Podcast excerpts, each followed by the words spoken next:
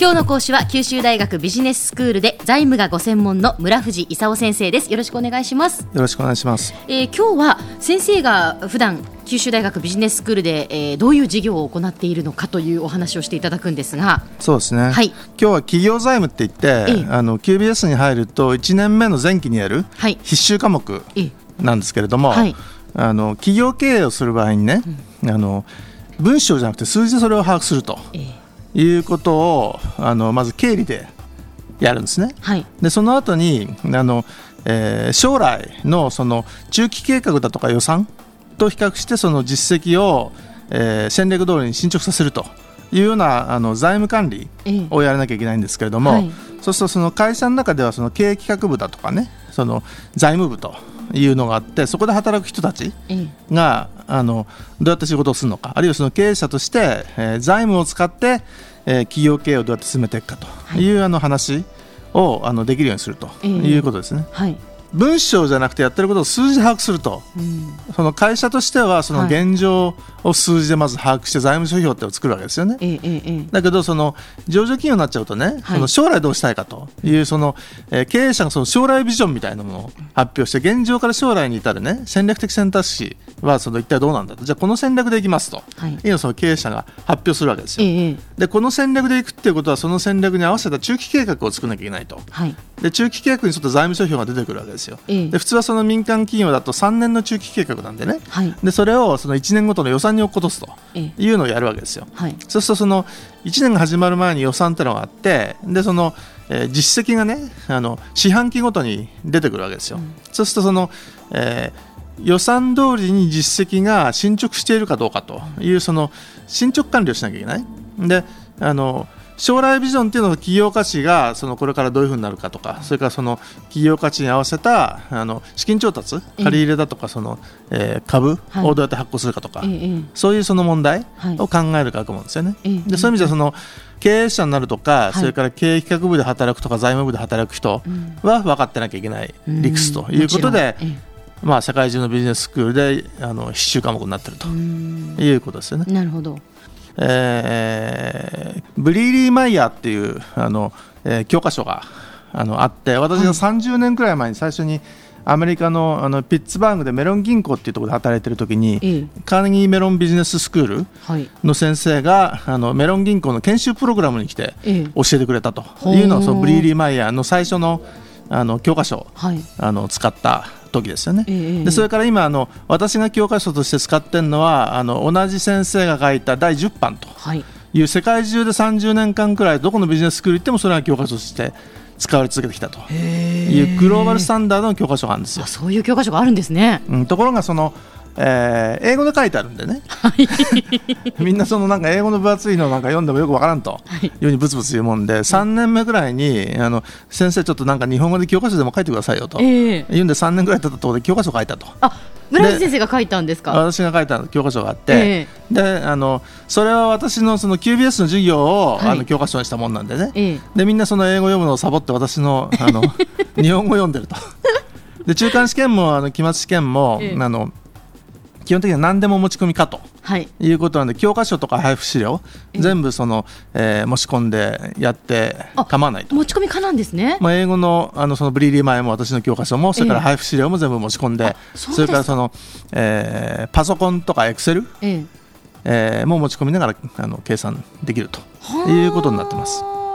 はあということはその試験ももうつまりその持ち込みかっていうことはどんな手段を使ってでもきちんとやっぱり調べてそれに答えるっていうことが重要だっていうことなんですか？実際の社会ではね、はい。何見ても別に答えられれば構わないんですよ。ええ。でそういう意味じゃその、えー頭の中で全部分かってなくてもねとりあえずどこに何があるかと分かってれば、うんそれ持ってきてあのひっくり返してみればいいんでね、ええ。ただ時間は大体限られてるんで, はいはい。でそういう意味じゃその私の試験も時間は限られてると。ええ。で1年目はね中間試験なかったんですよ。はいそしたらみんなそのひどい点だったんでね。分かってなくても最後までいっちゃうと。いうことが1年目で分かったんでとりあえず2年目から中間試験を導入してね。はい。半分のところで1回チェックして、うん。でその、えー終わったら最終試験すると。ええええ。でそのマーケティングとか戦略と違ってね、ええ。あの企業財務の計算っていうのは、はい。黒白つくんですよ。黒白つく。大体合ってるとか三角とかね。ええ。文章だったらそういうのありなんですけども、ええ。あの加減乗除の計算っていうのは数字が答えになったりするんでね、はい。そうすると合ってるか間違ってるか、うん。どっちかしかないんだよね。なるほど。でみんなその、えー試験久しぶりなもんで、えで我々のあの、えー社会人学生の平均年齢37ですから、はい。あのかなり年になってるんでね。恥かきたくないと。いう思いで必死に勉強すると。うん。いうことで中間試験の前と期末試験の前はなんだか知らないけどグループがたくさん出来上がって 勉強してると。それからそのエクセルの私のそのコーポレートファイナンス回答フォーマットというのが出回り始めて、ええで先あの先輩からの各問の入手とともに そのエクセルの回答フォーマットを入手すると。いうことであの似たような数字だけ変えたような問題出すと大体みんな正解してくると。なるほど。じゃあ先生も問題出す方もちょっと工夫でして。新しい問題を出しちゃうと、先生あれは一体何だったんですかみたいな不満がブツブツと起こると いう状況ですね。まあ、まあ冗談はさておきでも、うんまあそこの企業財務でしっかりやっぱ学ぶわけですよね。うん学ぶって言ってもね、えあの欧米のビジネススクールと違ってね、日本人はなんか恥ずかしがり屋さんでね、ええなかなか手を挙げないんですよね。はい。で我々ビジネススクールなんでその、えー授業でこういろいろ議論しようとええ。で私もそう思ったんですけど、はい、手を挙げてって言ったところ誰も手が上がらないでシーンとしてるんだよね。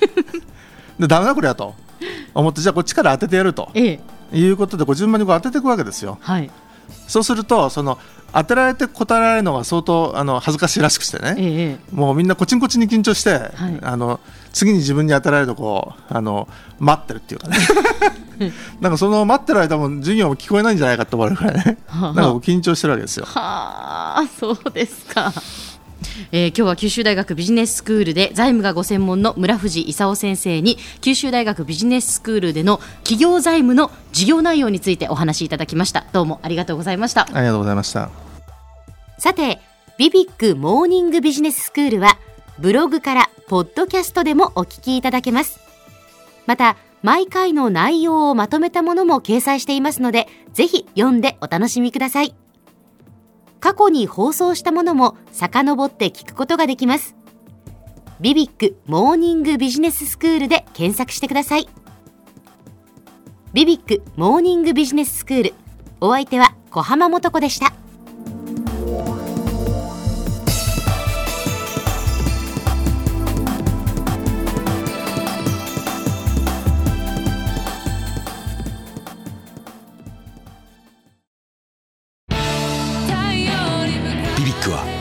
州で生まれ九州の人たちに光を届けています。